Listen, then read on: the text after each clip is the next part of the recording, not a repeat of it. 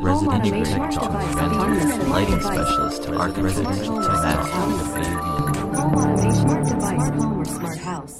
Welcome to Residential Tech Talks. I'm Jeremy Glowacki, executive editor of Residential Tech Today. This week, Jason Griffing joins us from Littleton, Colorado, where he is director of product at One Vision Resources. Jason and I have known each other for quite a while, first as fellow guests on AV Nation's Resi Week podcast, while he was director of business development for the custom integration company Harrison Home Systems. Then he moved on from there and through the ranks at One Vision, the company that has made an art out of the of outsourced remote service for the CI channel. One Vision has a new service called ProVision that we're going to learn a little bit more about in our conversation. Jason will walk us through the concept behind the new service and how custom integrators can use it to develop a clearer pathway towards selling service plans to their clients and establishing recurring monthly revenue.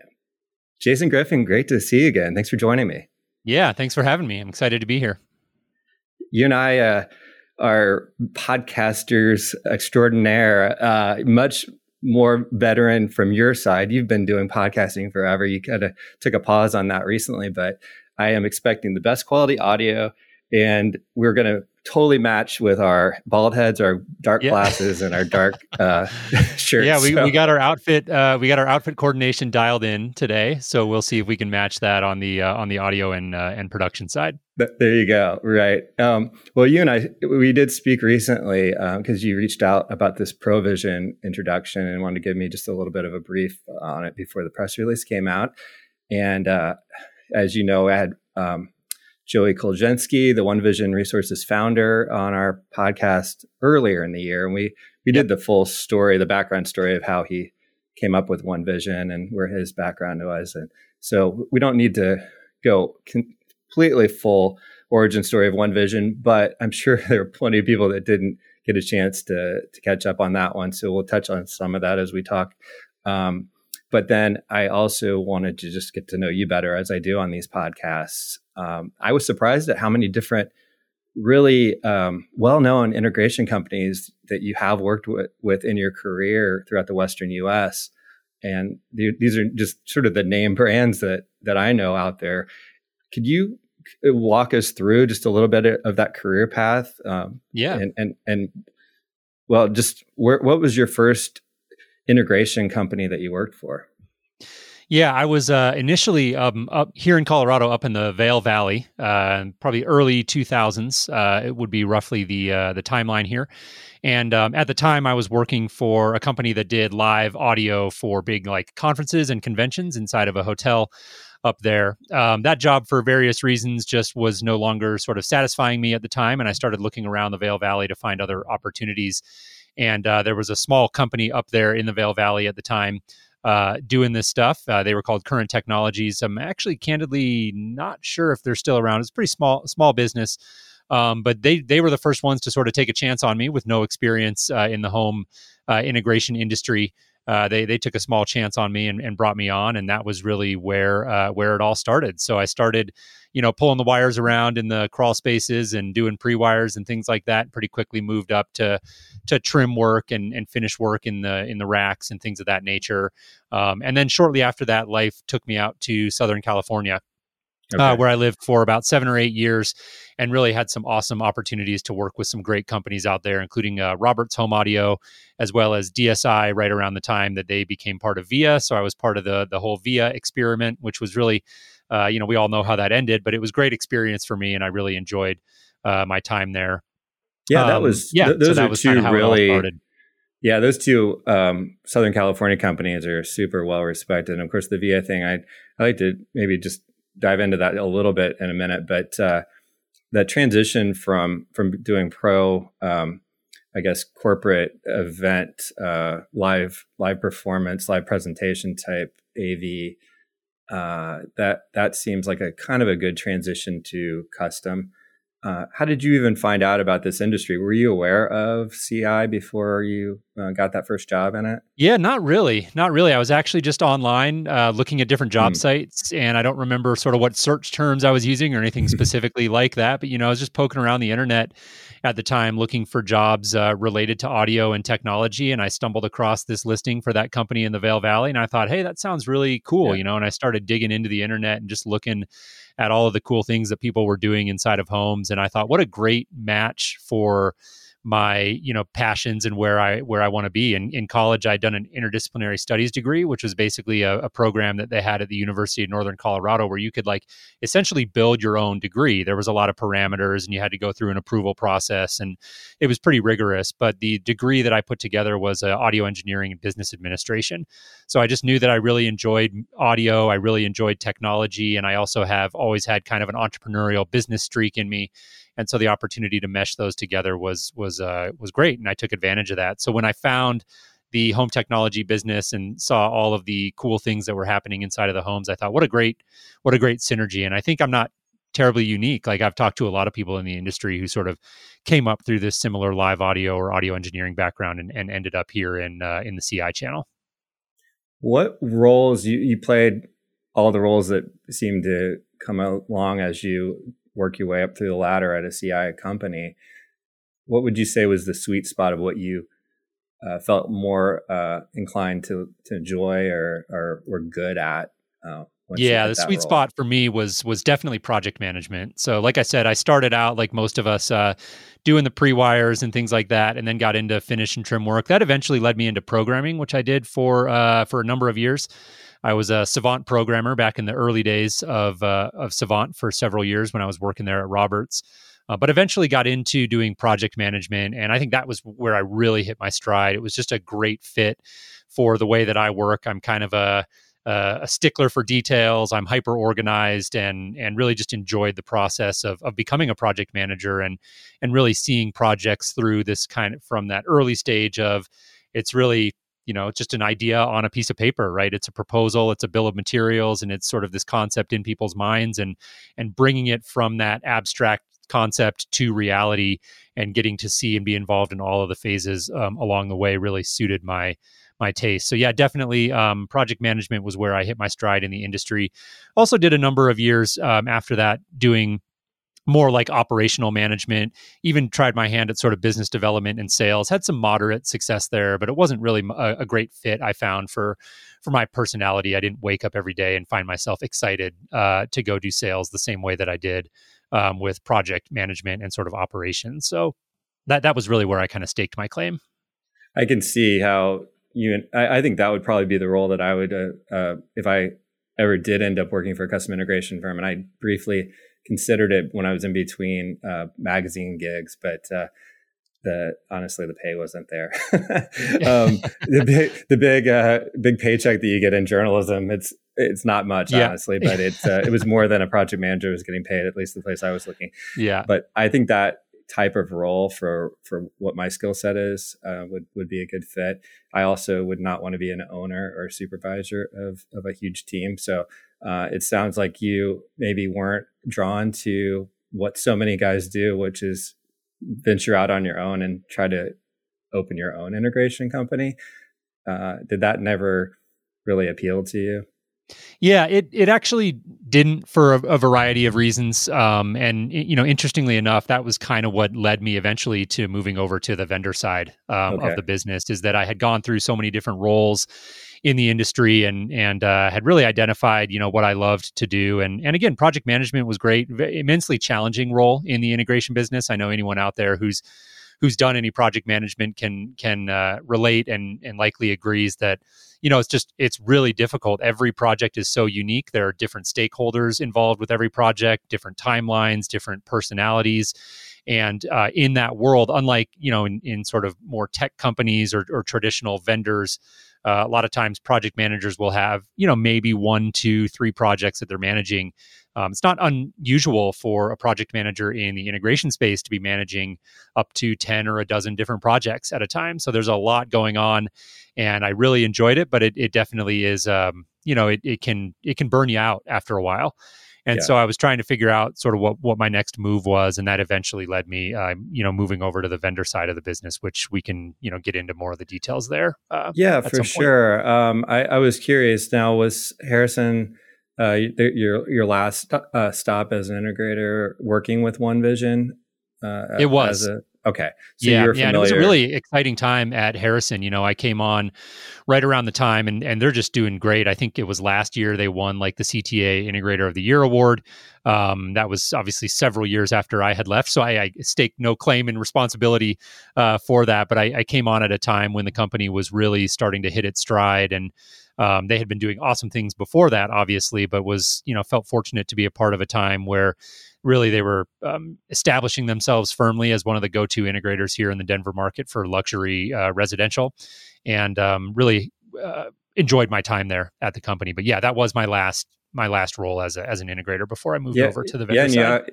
yeah, and, and I'll throw in my my great joke here. Uh, that's always so funny, but you, you got to work for a Beatle uh, while you were there. That's too. right, George Harrison. George Harrison. Exactly. I- yeah, I said, George- yeah, he, he's never heard that before, so Yeah. I, I, always throw that to him. He's a good, he's a really Yeah. good guy. He he often guy. contributes uh, stuff to the magazine as well, uh, like Yeah. with him. Um, Yep. So so uh, you and I will continue our conversation. I want to definitely dive into One Vision and and Provision as well. So, uh, but first, let's take a short break. Do you want superior smart home automation at a great value? Shelly Wi Fi relays by Allterco Robotics cover DC to line voltage, allowing you to control lights, outlets, appliances, garage doors, pumps, and much more. There are Shelly sensors and power measurement devices to help you measure temperature, humidity, lux, or motion, and electrical consumption from single wire to three phase with neutral. You can use Shelly with a licensed driver for Control 4, ELAN, or other premium systems, as well as your customer's existing hub, voice assistant, or any platform that accepts REST, MQTT, or CoAP. Shelly can make IoT very easy. Available now at Blackwire, City Electric Supply, and Worthington, or at shellyusa.com. Welcome back. I'm Jeremy Glowacki, and I'm talking with Jason Griffing, Director of Product at One Vision Resources.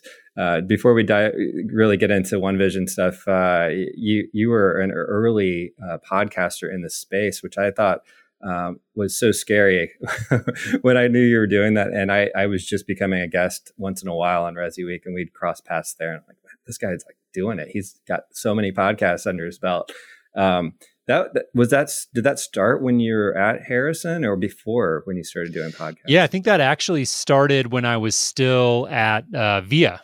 That Oh, okay. started, uh, I want to say, back in 2014. I just, like you said, recently decided to take a break from that. It was the home, HomeTech.fm, the Home Tech podcast, and we started that when I was uh, when I was still an integrator, and, and that was actually part of the reason I decided to take a break. Is that as I had uh, moved over to the vendor side of the business, um, I'm not working with the technology in the home day to day, hands on the way that I used to, and that was really kind of the the premise of the show was was myself and Seth Johnson, who's also a former integrator but still works in the channel, and we were really just talking about our experiences as home technology professionals, and really analyzing a lot of the trends that were going on in the smart home. And if you sort of rewind time in your head, you know that was around the time that Nest got purchased by Google, and I always half jokingly describe the smart home as you know so, sort of there was the pre-nest and post-nest acquisition sort of like bc and ad right it was like everything sort of changed once that happened and that was really a mark, marked in my mind a turning point in the smart home where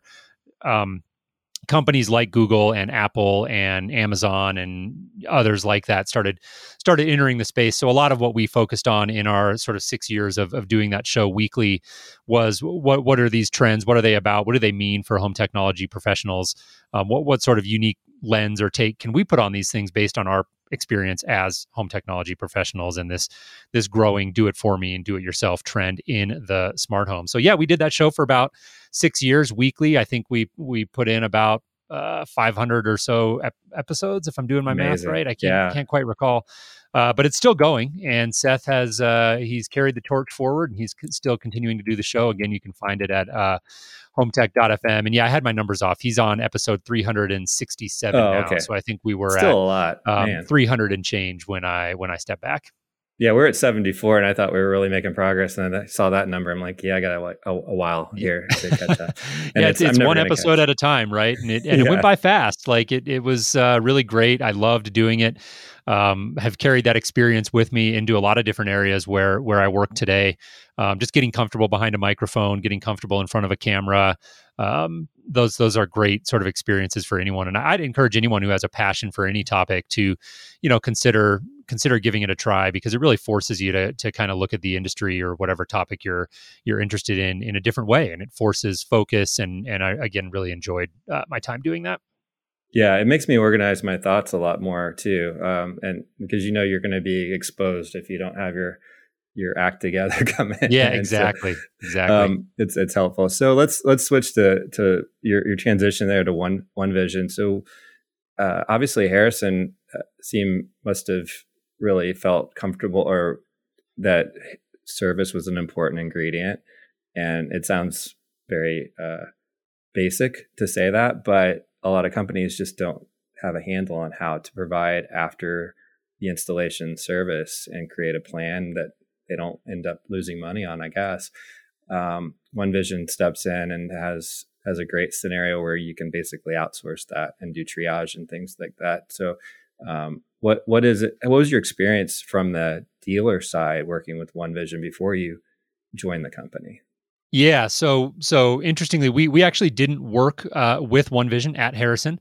Uh, but we were in the midst of developing our own um, service plan there, or okay. service program, I should say, at the time. And one of the big lessons that I learned from doing that is that, you know, on the surface, like it can actually seem kind of simple to develop a service program. It's like, okay, well, we just need to create a few different service plans, figure out what's going to be offered in each one of those service plans, and then go tell our clients about it and sign them up, and everything will be great.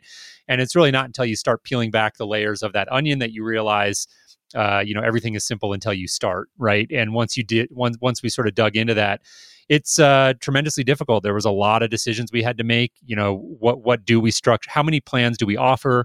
Um, what do each one of those plans include? How do we price those plans? How are we going to present them to clients? What platform do we want to use to host the landing page? How are we going to process payments et cetera, et cetera. And the list goes on and on. And and the the difficult thing is that in the typical integrators environment, you know, it's it's a resource constrained environment. I've I've never worked at an integration company that didn't have people wearing multiple hats and, and already spread pretty thin. It's kind of inherent in the business model that you get into that position. And the more successful you are, the more challenging that can sort of become. You almost become a victim of your own success. And so the challenge really was how do you get somebody to develop the service program uh, who's already got so many other irons in the fire. There's a, a saying from, I forget his name, and I'm going to paraphrase it a little bit, but it's one of the leaders at Amazon says, you know, the, the great, the greatest way to stifle innovation is to make it somebody's part-time job. And uh, the idea there is that, you know, like innovating and, and really reinventing the way that you approach service inside of the, the walls of an integration company is a very difficult thing to do if you're tasking somebody with that part time. And so that's that is where a company like One Vision comes in. And you of course alluded to the fact that we do this triage and white label support. And we can talk more about the specifics there, but but do want to take the opportunity to emphasize that that it's it's it's more than that. Like we help integrators really um, get their arms around service as a whole in a very holistic manner. And so all of those things that I mentioned before, um, creating the service plans, figuring out how to price them, what's included in those, how to market them to clients, process signups, manage those subscriptions, market them, you know, all of those things are are included in the One Vision platform. It's all turnkey. So we really try to take a holistic look at service and not not just look at sort of solutions in a vacuum. And take me through on this idea of provision. You explained to me that some of the uh, challenges that integrators have faced, even with a program from One Vision available to them, was when do you bring it up to the client? Um, yeah, you have to you have to just really introduce the idea that you're going to need after the sale or after the project's complete. Um, you know the terminology better than I do, but uh, service, just because of the nature of these of this technology, um, it, it's network based, it's computer based. It's going to have things that need to be uh, updated or adjusted, sometimes rebooted. We're we're going to do that for you, but we need to get paid for it, I guess, you know? Um, so, so you need to bring that up at a certain point. So that the, the expectation obvious, is set, yeah. right? So, so take us through some of that, um, some of those hiccups that maybe occurred with integrators not really bringing that up early enough and how you're trying to remedy that with a new program. Yeah. Yeah. So I uh, draw a lot on my personal experience as a project manager. And in uh, when I mentioned I did operations as well, like a lot of that, uh, I got involved in, in servicing clients after the sale. And what I observed a lot as a both a project manager and an operations person in, in integration companies was that clients were getting very frustrated with the issues that they were having on their systems. And in my experience, a lot of the issues um, were legitimately frustrating, but a lot of the, the, more emotional aspects of the client experience and that, that client reaction that we were seeing were due to, in my, you know, in my experience, misaligned expectations. Clients mm-hmm. were coming into these systems and they were they were spending a lot of money on them, and they expected things to just work, and they didn't necessarily have this intuitive understanding that we all do as integrators that there are lots of reasons why clients can experience problems, and many of those reasons, in fact, I'd argue most of those reasons have nothing to do with poor workmanship or faulty equipment. It's just the nature of these systems. They're highly interconnected. Um, they're highly dependent on outside factors like internet service and cable providers and servers on uh, you know other people's servers and things like that. And so, as an integrator, uh, you're in this really tough spot where like you're selling these clients very, very expensive high end systems that they just expect to work but ultimately there are a lot of things out of your control that are going to lead to it not always working perfectly and you're not going to be able to fix that. You're never going to be able to make these systems work perfectly so what lever do you have to pull on in order to um, you know make that client experience better and less fraught with those really high emotion, high frustration um, incidents. And really, what that comes down to is managing expectations. It's one of our core values at One Vision that communication solves problems. And one of the big things that we see is that clients who have proper expectations set from the very beginning of the relationship tend to have a lot less of those highly emotionally charged reactions. They sort of understand coming into it what they're buying, and they just are better prepared uh, to deal with those with those situations. So that's always been a core tenet of ours at One Vision, and since the day that we started. Um, helping our partners manage the what we call sort of the service challenge or the service problem is that you know ultimately uh, managing those expectations from the very beginning of the relationship is the key. Now, where, where does this tie into provision? So, ultimately, even though that's been a core tenet of ours from the beginning, uh, prior to the release of Provision, which is our new software uh, program, it's sort of a CRM marketing automation platform. Um, ultimately, what we found was that we were coaching and guiding partners to have these conversations early in the relationship from the very first sales call and all the way through the project but the systems that we were providing weren't necessarily set up to support them in that endeavor. So we can talk again more specifically about mm-hmm. what Provision is and the features that it offers. Uh, but ultimately, one of the core tenets of it was let's get upstream. Let's provide our partners with better tools and better support in order to facilitate those service conversations early and often throughout the client relationship. Yeah, so you so you go from just having a conversation and in in the best scenario, your dealer um, customer, One Vision's dealer customer, gets it and they say, "Yeah, we'll we'll definitely bring that up early in the process." But then actually giving them some better tools to go through what what are the packages from the beginning and maybe even sign some documentation that says i agree that we're going to do this um, yep. early right? So you're not waiting until the end after maybe the project take, takes a little longer. Something other frustrations occur and they're like what? You guys should be done. I don't want to deal with the service. You know the things that always happen with human beings but what what it what it needs to be is something early on when everyone's calm when they're already in a in a spending mode um, here, here's here's what what our principles are here's how we do it and here i need you to um, pick a package and we're going to do that after we're done with you, we'll continue to work with you and provide that kind of service. What which one do you want? so there's a kind of a good summary of how that works.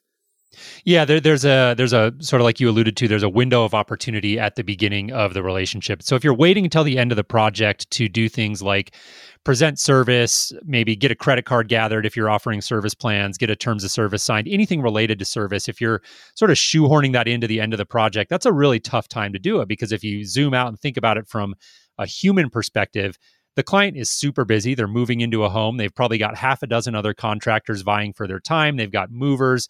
It's just a highly stressful environment. And then on the integrator side, it's also a really difficult time because you know the punch list is is growing and not mm. shrinking mm. at that point and you're stressed out and you're just trying to get the job buttoned up and get your guys onto the next one because there's you know real business needs in order to keep the business moving you got to keep the projects moving and and so it's just a really stressful and chaotic time and so really the the time to bring up service and get all of these administrative tasks taken care of like the terms of service agreement getting the credit card put on file for the membership, those sorts of things, is really at the beginning of the relationship.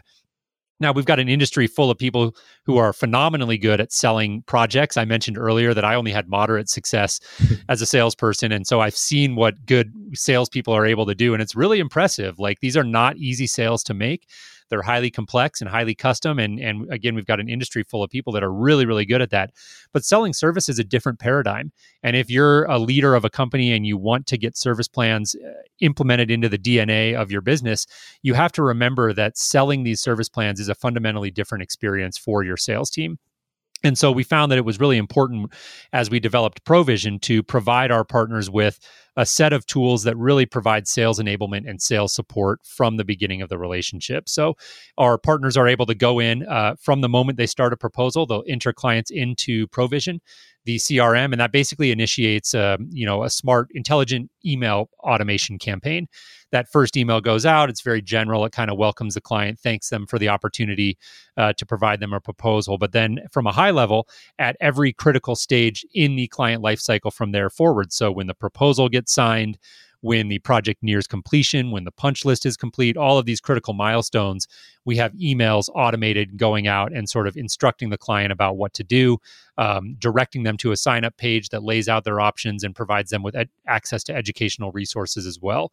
So, whatever route you decide to go, again, finding success with service requires that you really start looking at things from the very beginning of the client relationship and how can we support our sales and projects team uh, project teams in an effort to educate clients throughout every point of the life cycle instead of waiting until the end when as we pointed out it's already kind of too late at that point? That must be such a such a great um, addition to a project process to have that communication automatically going to the client giving them reassurance hey we're making progress on this project that i spending a bunch of money on. And you may be seeing them if it's a retrofit in your own home and you kind of can gauge that process and progress. But um, maybe it's a new build and you you aren't there every day and you say, oh wow, we, we are moving along on this thing. And uh, and you feel like this is the beginning of a service relationship. It's, this is the kind of company I'm going to be working with, and if they they want to keep working with me after the project's complete, I get it now. They're they're good at this stuff. So I could see how that's that's a really yeah. good good communication tool to to add to the integrators. Yeah, uh, yeah, and, and and one of the things that I'll point out here is you know wh- whether you're able to go automate this stuff or not, like the narrative, what what is the core message that sort of needs to be planted in the client's head throughout every phase of that life cycle, and that is that service is really important, and mm-hmm. ultimately there's not a company in the industry who's going to go out and tell clients, "Hey, we really suck at service." Like nobody's going to do that, right? Everybody's right. if if pressed on the question, everybody's going to say, "Yeah, of course we take service seriously." Like obviously. But the point is most companies aren't going to put that front and center. Most companies aren't going to be proactive and really lean into that topic the natural tendency is just sort of shy away from it, right? Because you don't mm-hmm. want to scare the client off, and that makes a lot of sense. Like I, I get that talking about service connotes that things are going to break and that scares clients and that's tough. So how do you frame that conversation? How do you mm-hmm. frame that narrative in a way that gets the point across and manages those expectations without planting undue fear in clients' heads? And really the core themes that that we embed in this in this narrative are that look, every company out there is going to tell you that service is important, but we take it really seriously. And here's what we've done uh, to make sure that you're well taken care of. We have a we have a comprehensive program in place where clients are able to pick from a variety of different service levels based on your individual needs and, and desires. Um, we have guaranteed response times. So if you call in 24 7, 365, you're going to get a response within your service level agreement or your SLA. And we back that all up with a written guarantee and here are the things that you need to do in order to get that locked in. And so again it's not about sort of scaring clients off or telling them that you know painting some doomsday scenario. It's simply about planting the seed in their mind that service is important and that you guys have a structured way of handling it. And here's what that looks like. Do you encourage your dealers to um, introduce one vision as a brand or is it pre- pretty much presented as their service it's entirely white label. Yeah, that that's one thing that we feel like makes our offering uh, pretty unique is that 100% of what we do is is invisible to the end user. So One Vision as an entity doesn't even exist. If you're a client of one of our partners, um, we are completely invisible. So the way that it's framed to clients is, hey, you know, here at Bob's Integration Shop, we've made a big investment and we've taken strides to improve our service offerings, including the expansion of our team to now include a 24 7, uh, 365 service team that you can call and get a hold of. And anytime those clients call in, we have all of our systems set up in such a way that we know exactly who's calling in and we can answer the phone in that partner's name or respond to that email in the partner's name and keep 100% of what we do completely white label uh, to the client. Our interest is in supercharging the brands of our partners. We want our partners' brands to really stand out in their respective markets. And so uh, a, a lot of back end work goes into making sure we preserve that white label experience. Um, I took me years to to to have my own custom integrator that I worked with, and and it really was uh, education for me. And and I have a great relationship with them, and I I feel like my installer, the, the, the guy that managed my project, the original project, is is the one that I'm most comfortable with. Um, I would imagine that's a challenge for the uh, the idea of outsourcing your service is that kind of the the client's um, maybe inclination to contact that individual at at the custom integrator as opposed to going through the proper channels. So some of the training is sort of breaking that little umbilical cord uh, relationship and yeah having it be through this no now you're using this app. Stop calling us directly. But uh, you know what i mean? Like does that cause yeah. some trouble challenges sometimes? Yeah, it's it's definitely difficult, but I will uh, the the first thing I'll say is that it's not as difficult as most uh, partners think it's going to be when they come on the platform. So what we what we see over and over again is that the majority of clients adjust very easily, and then you always have a, a minority of clients who have a little bit of a harder time with that adjustment. But even with those clients, you know, uh, n- number one, so I think two things that I would point out here. Number one is what clients I think what really all of us want at the end of the day is it's not so much that we want to talk to an individual person, it's that we want a smooth, friction free experience yeah. and a reliable experience. And the fact, Jeremy, that like you are comfortable with that one particular project manager uh, is just a proxy for I, Jeremy, like convenience. I like things to be easy when I have an issue, right? And it just so happens that calling and talking to my project manager is the easiest way because we've built that relationship and he knows me and he knows my home. And so that's great. Well, if we can replicate the fact that uh, that person has that sort of uh, uh, not not as close of a relationship. Like our our support team is never going to have as close of a relationship as you're going to have with that individual, but we certainly have a lot of systems on the back end built to promote familiarity and uh, create that friction free experience. And then ultimately talking to clients is is point number 2. And if I were just to sort of role play this for a minute, if I was your integrator, Jeremy, and we were going to this new model and it was going to be a case moving forward where we needed you to stop calling that project manager and start calling the dedicated uh, service department the story that I would tell you is basically, Jeremy, we know that you love talking to your project manager, and we've been really happy to be able to provide that for you for years. But we're getting to a point in our industry where it's just really difficult. There are so many moving parts in our systems, and we're a successful company with a lot of projects and a lot of clients out there, and we're just really having a hard time keeping up with that model. And so ultimately, this move that we're making does not mean that your project manager is no longer available to you. He's still here, and you're still going to be able to get a hold of him if the situation uh, warrants that. But ultimately, he's also really busy. He has a family, he's going on vacations, he has a million other projects that he's doing, and we simply cannot guarantee to you that he's always going to be available when in the moment that you need help. What I can guarantee to you is that if you call this new number that we have set up, 24 7, 365, you will always be able to get a hold of somebody. And that person's always going to be there to take care of you. And then again, your project manager is going to be available as an escalation escalation path if that is needed. And so generally that's how we coach and encourage our partners to have those conversations with that minority of clients who do tend to have a, a bit of a harder time making that adjustment. So, how has Provision been um, embraced and absorbed into uh, your One Vision dealer base so far? Uh, really great. Yeah, the feedback that we have has been awesome. Uh, the I sort of alluded to this earlier, so I'll, I'll, I'll, recap quickly and not rehash it. But again, generally speaking, our systems we've always coached uh, partners to have these conversations early and often. But our systems prior to Provision didn't really support that. So we had mechanisms in place that were really built around the end of the project. And as I alluded to before, the problem that we saw was that that end of the project was just really a chaotic time. And we got a lot of feedback from partners that was like, hey, you know these administrative things that need to be taken care of getting a credit card on file finalizing the membership selection getting the terms of service accepted um, we'd be a lot better off if we could get those things taken care of earlier in the relationship. We have clients who have their wallets open, they're already in that frame of mind, they're signing agreements, everybody's calm, like you said, Jeremy. And so, if you guys can build a tool that's going to help us get these things taken care of at the beginning of the relationship instead of at the end of the project, we're all going to be better for it. And so that really inspired us to go dig into this project. And again, the whole idea was let's get upstream.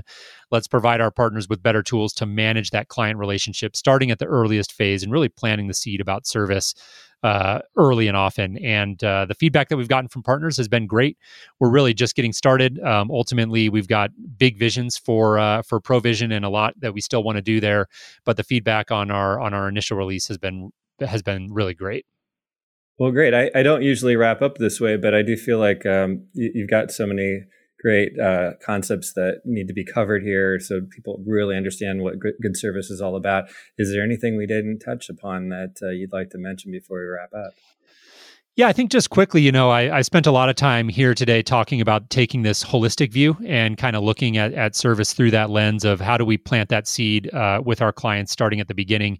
But ultimately, I don't want to completely discount the fact that some element of improving your service offerings to clients does involve zooming in and looking at your specific service operations. So making sure uh, that you're looking at it through that lens and again, drawing on my personal experience as an integrator, service teams often are left really swimming upstream perpetually. It is, I would argue, one of the most difficult roles in an integration company to be tasked with service and anything that you can do to better manage client expectations, uh, provide your uh, service team with better access to tools and information. Another part of Provision that we've built is called our Provision Zendesk app. So it's it's really plugging all of that critical client information right there into the ticketing system, so that your frontline support teams have access to that information at their fingertips. So really again making sure that your service team has access easy access to all of the critical information that they need that clients are entering that phase of the relationship with cl- clearly managed expectations and that you're doing everything you can to really listen to your service team and understand the challenges that they're dealing with and taking proactive steps to address those. Because at the end of the day service is the lion's share of the client relationship the sales and project phases are finite the service relationship is infinite. If you do it right the client's never going to leave you and they're going to be in that service relationship for a lot longer than they are any other phase. So anything that you can do to make that part of your business more profitable and efficient um, is going to go a long ways to to making your company um, a better place to work at and a company that attracts repeat business and referrals um, you know more so than than your competitors.